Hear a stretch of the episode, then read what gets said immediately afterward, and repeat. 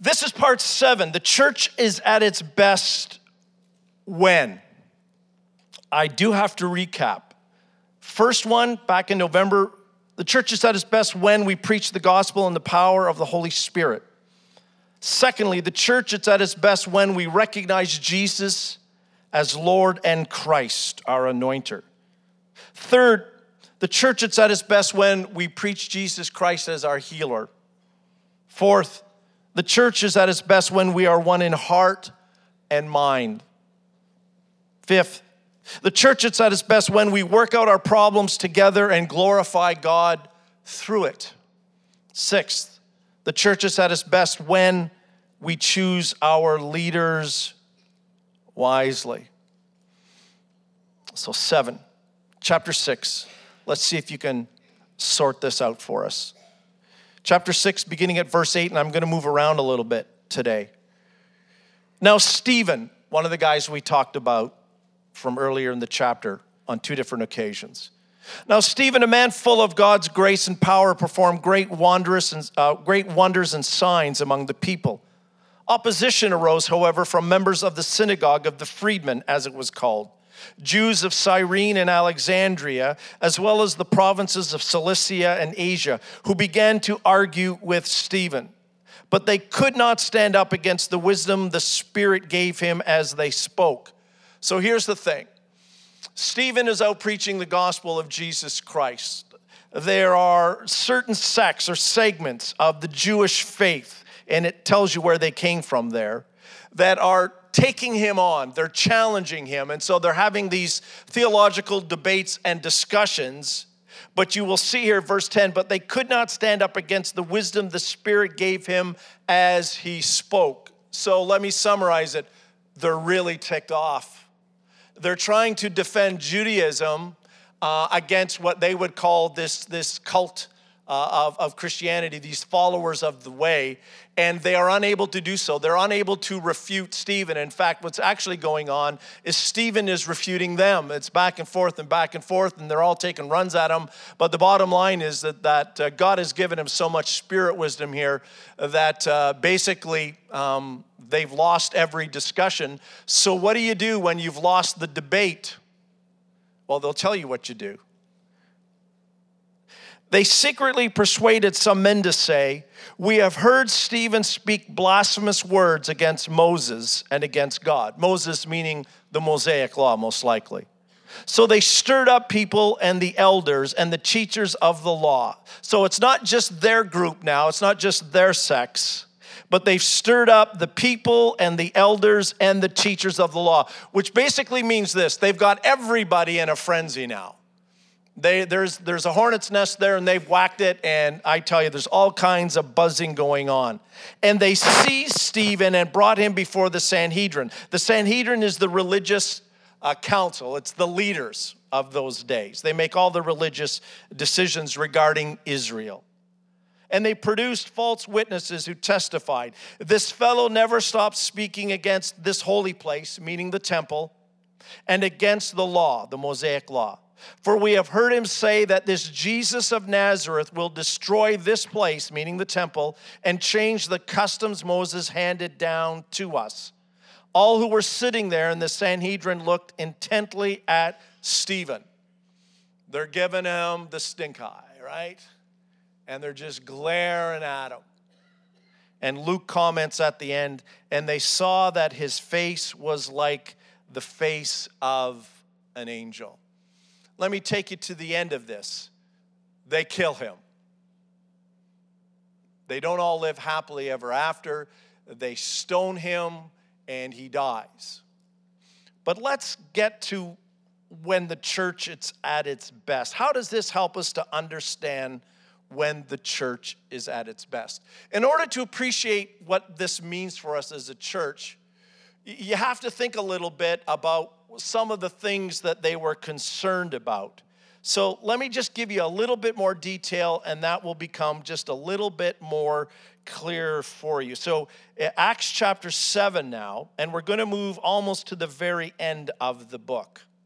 Acts chapter 7. And um, let me begin in and around, I guess you could say, uh, verse 42. Acts 7, verse 42. Luke is the writer. Stephen is speaking. This is just before they stone him. But God turned away from them and gave them over to the worship of the sun, the moon, and the stars. And this agrees with what is written in the book of the prophets. This would be Amos. Did you bring me sacrifices and offerings? 40 years in the wilderness, people of Israel. You have taken up the tabernacle of Molech and the star of your God Rephan, the idols you made to worship. Therefore, I will send you into exile beyond Babylon. Our ancestors had the tabernacle of the covenant of the law with them in the wilderness. It had been made as God directed Moses, according to the pattern he had seen. After receiving the tabernacle, our ancestors under Joshua brought it with them when they took the land from the nations God drove out before them, and it remained in the land until the time of David, who enjoyed God's favor and asked that he might provide a dwelling place for the God of Jacob. But it was Solomon who built a house for him. However, the Most High does not live in houses made by human hands. As the prophet says, Heaven is my throne and the earth is my footstool. What kind of house will you build for me? And then just back up just a little bit more and go just to Acts chapter 7 and one other thing that I want to bring to you as it deals with another rite that they had dealt with. Uh, Acts chapter 7, verse 4. Speaking of Abraham.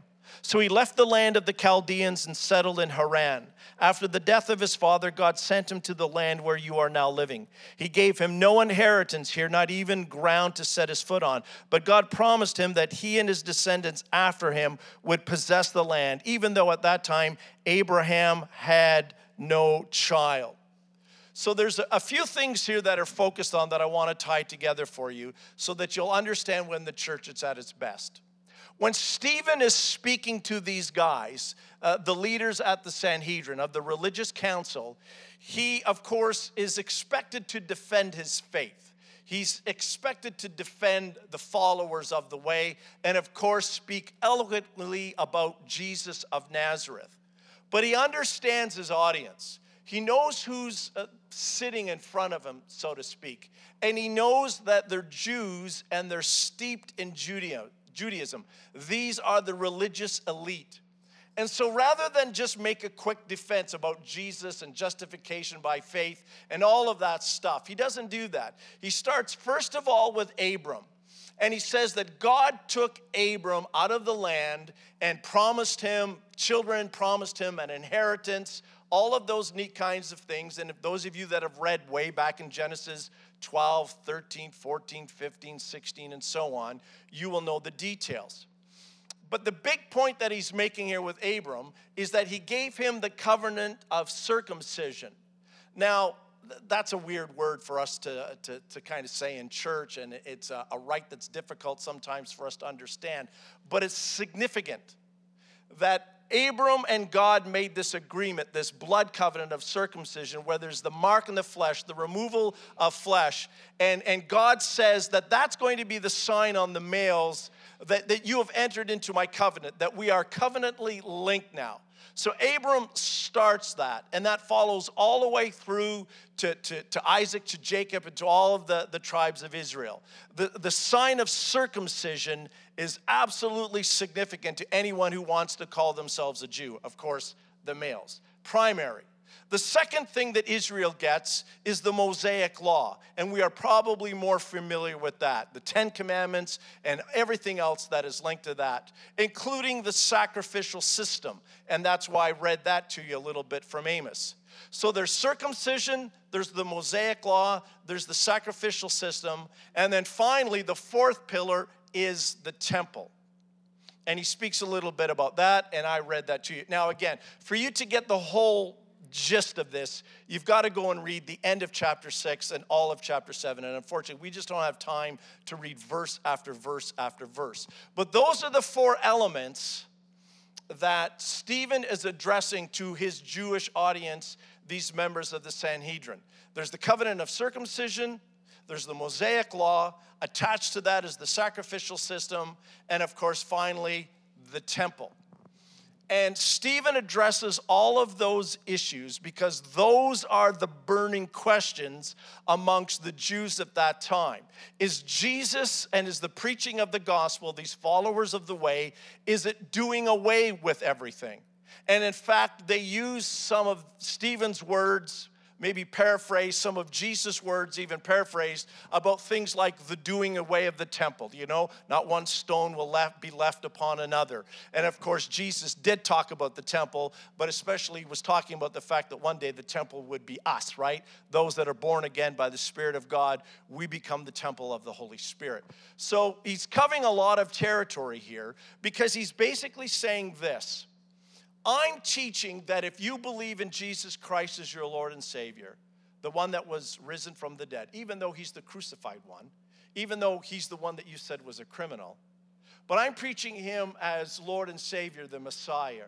And if you believe in Jesus, then you can be saved. What you folks are saying is, is that you have to be circumcised, you have to follow the Mosaic law, keep the sacrificial system, and make sure you worship at the temple. Those are the four key ingredients by which we can determine whether or not you're a God follower. And so Stephen is running right up against that and saying, none of that stuff is necessary because all of it has been fulfilled in Jesus Christ. None of it is necessary. Now, again, I don't know if you and I can really appreciate the offense that this causes to people who have been believing something else.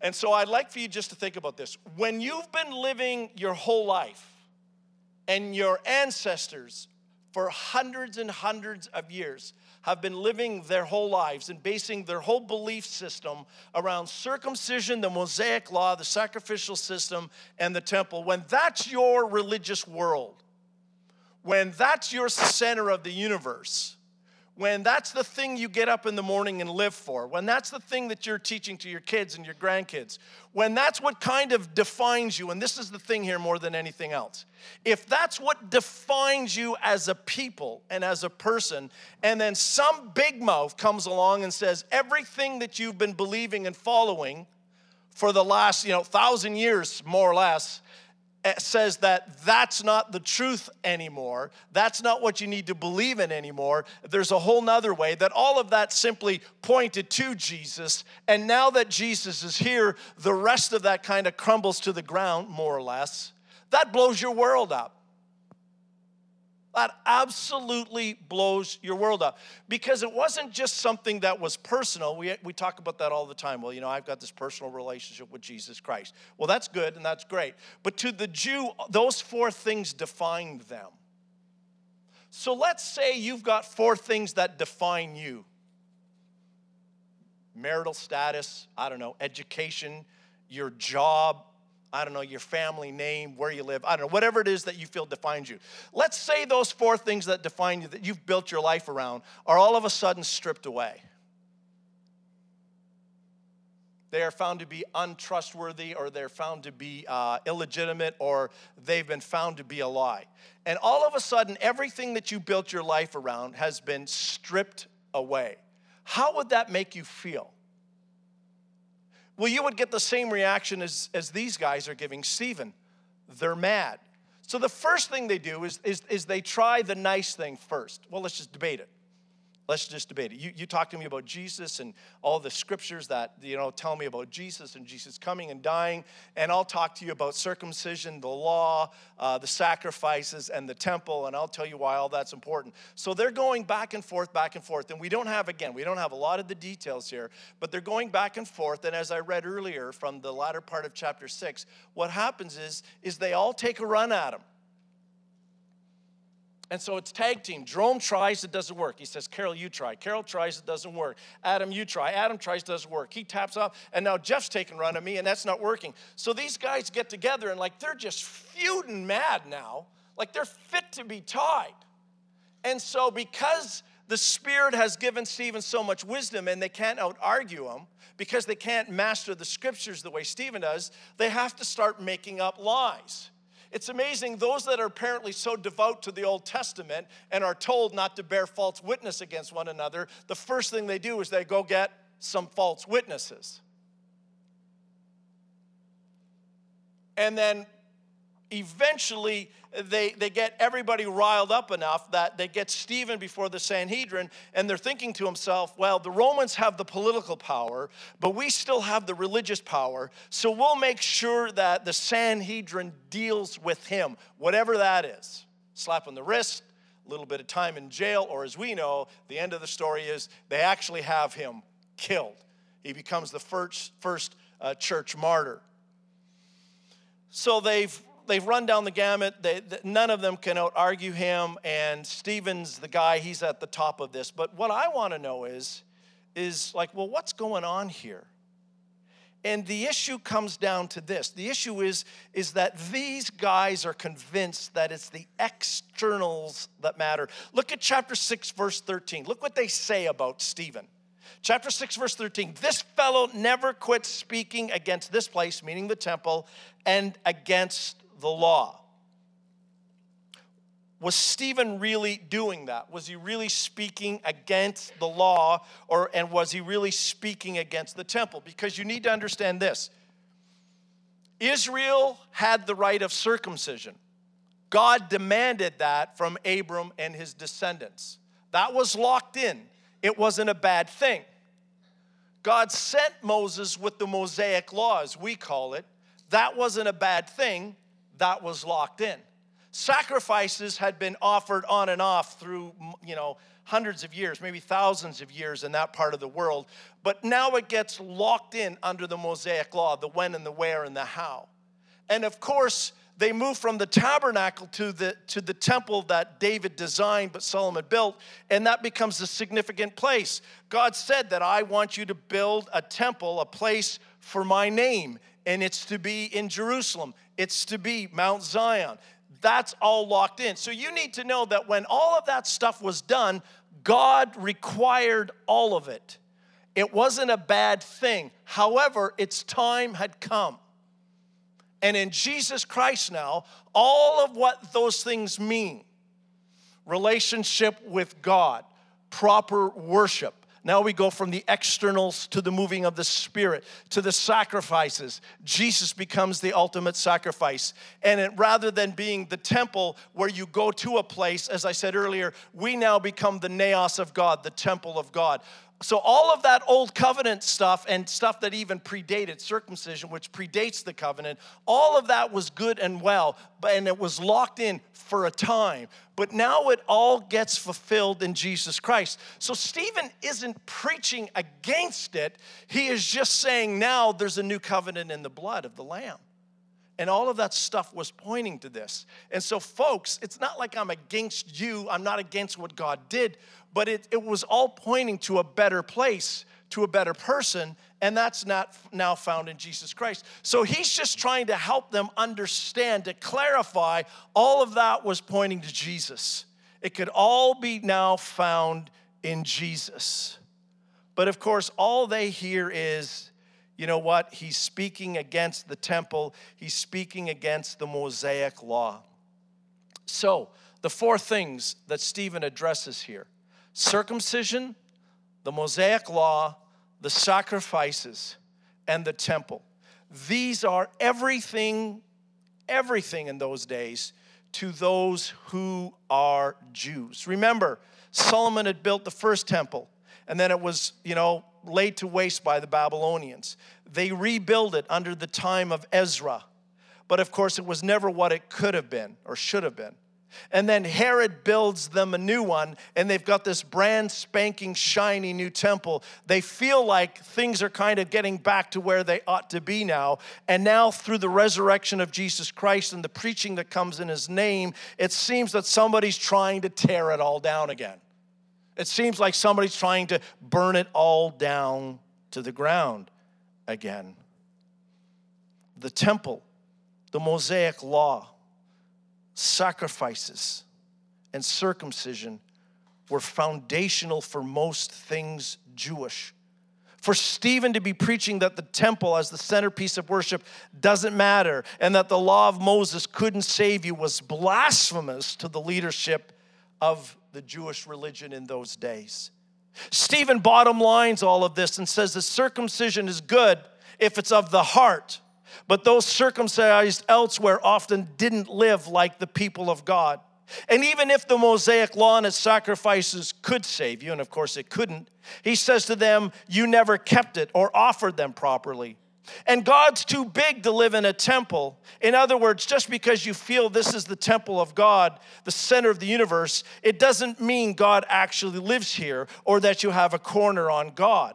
Because as we're told, heaven is his throne and the earth is his footstool. And the biggest part of their failure was to recognize that Moses told them that God would send them a prophet like him, meaning Jesus. And the people of Israel did not receive or were not or unwilling to receive the words of Moses according to Acts chapter 7 verses 37 to 38. Now again, you are going to have to go all the way back into Acts 7 and read the entire chapter to get all of the details there, all of the nuances there, but it's all there. He's basically saying this look, even if those four, th- four things could save you, and by the way, they can't, you don't do any of them anyways. So I don't know what you're talking about. Circumcision in the old, before the, the Mosaic law, was of the flesh and it was a physical sign, but now there's to be a circumcision of the heart meaning that something has happened inside. It's not just an external thing. The Mosaic law had all kinds of great laws and all of that and demanded and told us what God wanted. But the problem was with our flesh that we never had the ability to do it the way God wanted us to do. That's why faith was always a necessary part of that. The sacrifices were great, but if you read the passage in Amos that Stephen quotes, he says to them, Well, you offered sacrifices, but most of the time where you were in the wilderness, you offered them the false gods and that's why he mentions is the couple mentions the couple of things, a couple of gods that he uh, that he cites there, Molech and, and Rephaim, because they were more often worshiping false gods than God Himself. And the temple, you always look at the temple as God's protection. When Jeremiah preached to you in his letters that God was going to destroy Israel and destroy the temple. You said the temple of the Lord, the temple of the Lord, the temple of the Lord. It can't be destroyed because God's put his temple here, his name's here. And he said, What happened? Well, you were swept away into captivity. And now you're saying again, the temple of the Lord, that this is where God puts his name. And, and I'm reminding you, Stephen says that God doesn't live in temples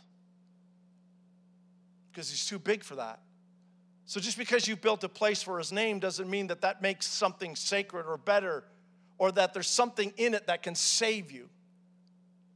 And so, Stephen addresses all of the major tenets of their faith, addresses all of their external stuff, and he says this to them. He says, There's a tremendous amount of arrogance that you would trust in these external things to save yourself. Stephen reminds us that if we feel we couldn't do what Israel did, faith becomes form, externals more important than internals, and heritage trumps heart. God does not build his life in his followers through externals. So there's the arrogance factor. There's now the pride factor, where they are saying to everybody, Look at how I practice my religion. I'm a good Jew. If I'm a male, I'm circumcised. I follow the Mosaic law. I offer the sacrifices religiously, and I'm always in the temple of the Lord. So Stephen calls them out in Acts chapter 7, verses 51 to 53. You can't be one of us until you live like us and believe like us. Circumcision, law, sacrifices, and temple worship. Not to say that, that right living is important, but Stephen is reminding them here that even they couldn't live like that. They said, live like us. And Stephen says, well, even you didn't live like that. So why would we try to go down a road that you yourself couldn't travel? They had the externals, but they didn't have the internals. We all understand, even in our day, that lifestyle matters as a sign of growth and discipleship but what I practice doesn't save me. And this is when the church is at its best, folks, when we understand this that what I practice doesn't save me. It's not just Israel, but, but even the church. Even the church has fallen into the temptation of suggesting to people that go there or to even others on the outside that to be like us, you have to live like us. You have to practice faith like us. So in Israel, in ancient Israel, again, it was circumcision, it was the Mosaic law, it was the sacrifices, and it was worshiping at the temple. The church over the, the millennia has substituted some of those things. For some, it's if you're baptized here. And if you're baptized here the way we baptize you here. For others, it's been something happens, something, there's something transformational in communion, that there's something that saves you while you take the, the elements. So do that. For others, you're not really saved unless you believe like us and, and practice like we do here, the tenets of whatever our faith may be. And for many places, it's simply this it's not that we're telling you not to believe in Jesus, but as I mentioned a little bit last week, it's Jesus plus something. Even as even as the church was moving forward during these days and there were people being converted to, to, to Christ, there was still an element of, of the Jewish side of the church that said, yes, you have to believe in Jesus, but if you're a guy, you still have to be circumcised. You still have to become a Jew before you can be saved. And so, even as they were beginning to understand that maybe it wasn't necessary for Gentile Christians to practice everything, there was still within them this, like, well, you, but you still basically got to become a Jew before you can get saved. And so that's the battle in, in the formative years of the church, going as Stephen is preaching against the externals of Jewish religion that can't save you, anyways, to in the church where there's still a faction of the church that's saying, yeah, you got to believe in Jesus, but first you got to become a Jew because you can't really believe in Jesus until you become a Jew. And finally, all of that gets flushed out in Acts chapter 15, and we'll eventually get to some of that storytelling in, in, the weeks to come.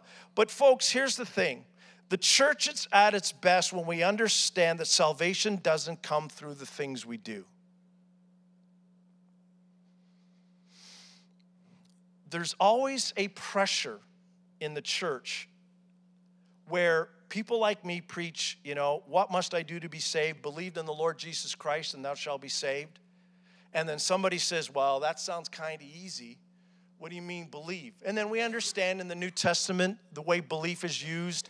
It's not just like some kind of like mental assent or casual belief, but it's to really trust in Jesus.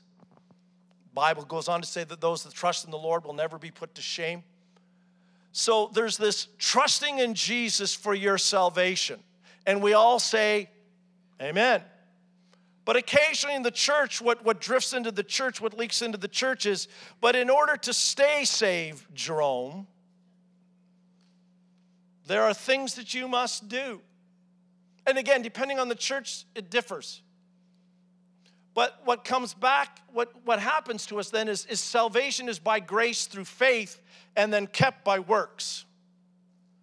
And you know, those of you that are a little bit older, and you know what I mean by that because there was back in the day that you could trust in the Lord Jesus Christ as your Lord and Savior, but if you as a Christian were caught out doing something during the week or on a Sunday that wasn't deemed holy, you'd hear about it.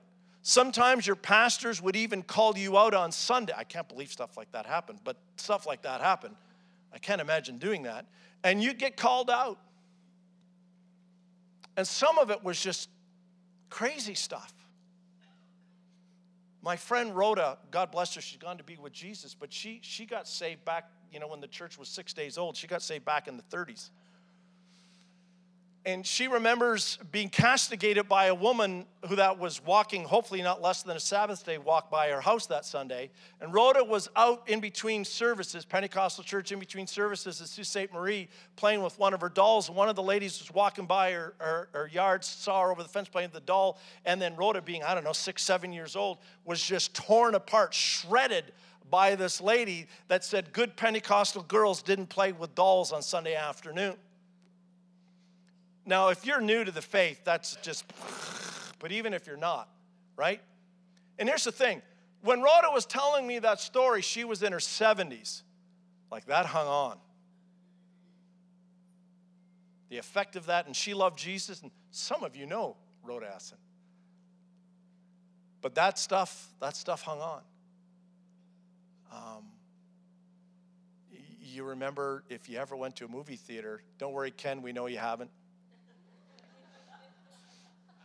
But you were told don't go to a movie theater because if the rapture happened that day, unlikely you'd go.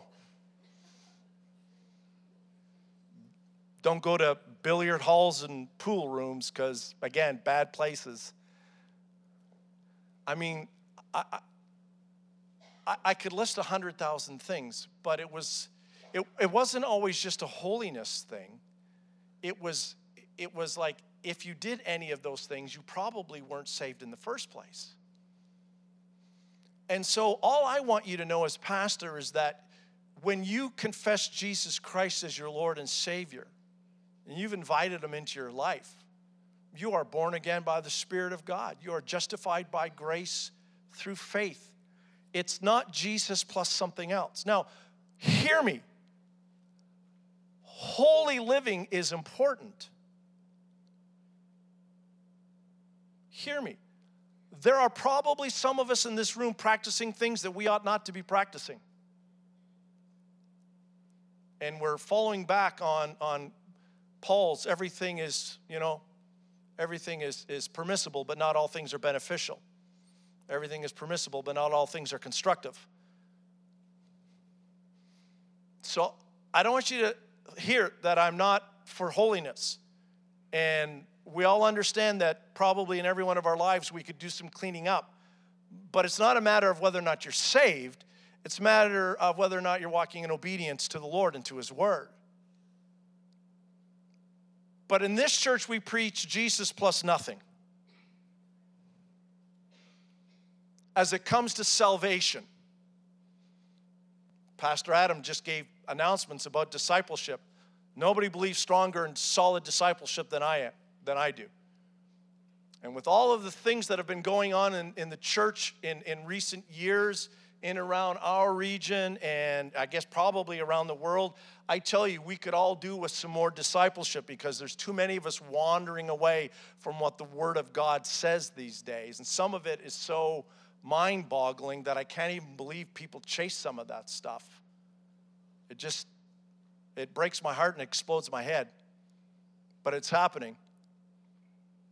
So, discipleship is critical, believing right and living right. But when it comes to salvation, it's Jesus plus nothing. And for the Jews, it was like you believe in God, but you better be circumcised. You believe in God, but you better make sure you follow the Mosaic law, even though they couldn't. You believe in God, you better make sure you do all the sacrifices, even though at sometimes you were offering sacrifices to foreign gods and sometimes to Yahweh. You believe in God, and you better focus in the temple. And yet, for the longest time, the temple didn't even exist. The whole time they were in Babylon, there was no temple. And there was no temple before Solomon's time. And for a significant period of time after the rebuild, there was no temple. I mean, they must have understood that it wasn't all about the temple because it didn't exist for half the time. But they were always reaching to externals. And here's the thing about externals, and I realize our time is up, but here's the thing it's not just the externals that the church chooses, it's the externals of this, and this brings us judgment. Betty's got her set of externals. So you believe in Jesus plus the things that Betty believes. And so let's say Betty doesn't believe in drinking wine. But if you go to Jerome's house, you might go over there Friday night and he has a glass of wine. But he loves Jesus. And Betty says, Well, I know he thinks he loves Jesus. But he's having a glass of wine. So obviously he doesn't, right? How many times do you go to church? Well, you know, if you really went, you know, you would be there Sunday and you would be there Wednesday as well. And if there's a Monday night prayer meeting and those kinds of things. So if Adam's not doing all of that, he may thinks he loves Jesus, but Sandy, who does all of that, says, Well, Adam, you may think you love Jesus, but we all know you don't.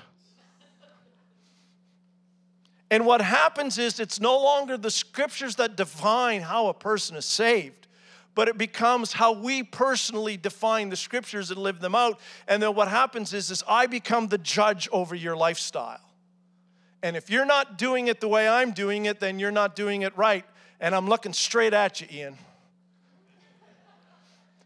And if Ian isn't doing it right in my eyes, then he's probably not saved. And then I've judged him. Or if Ian thinks that I'm not doing it right, then he's looking me square in the eyes and saying, Well, you're not saved.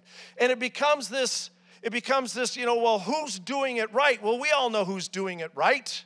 The ones judging others are the ones doing it right.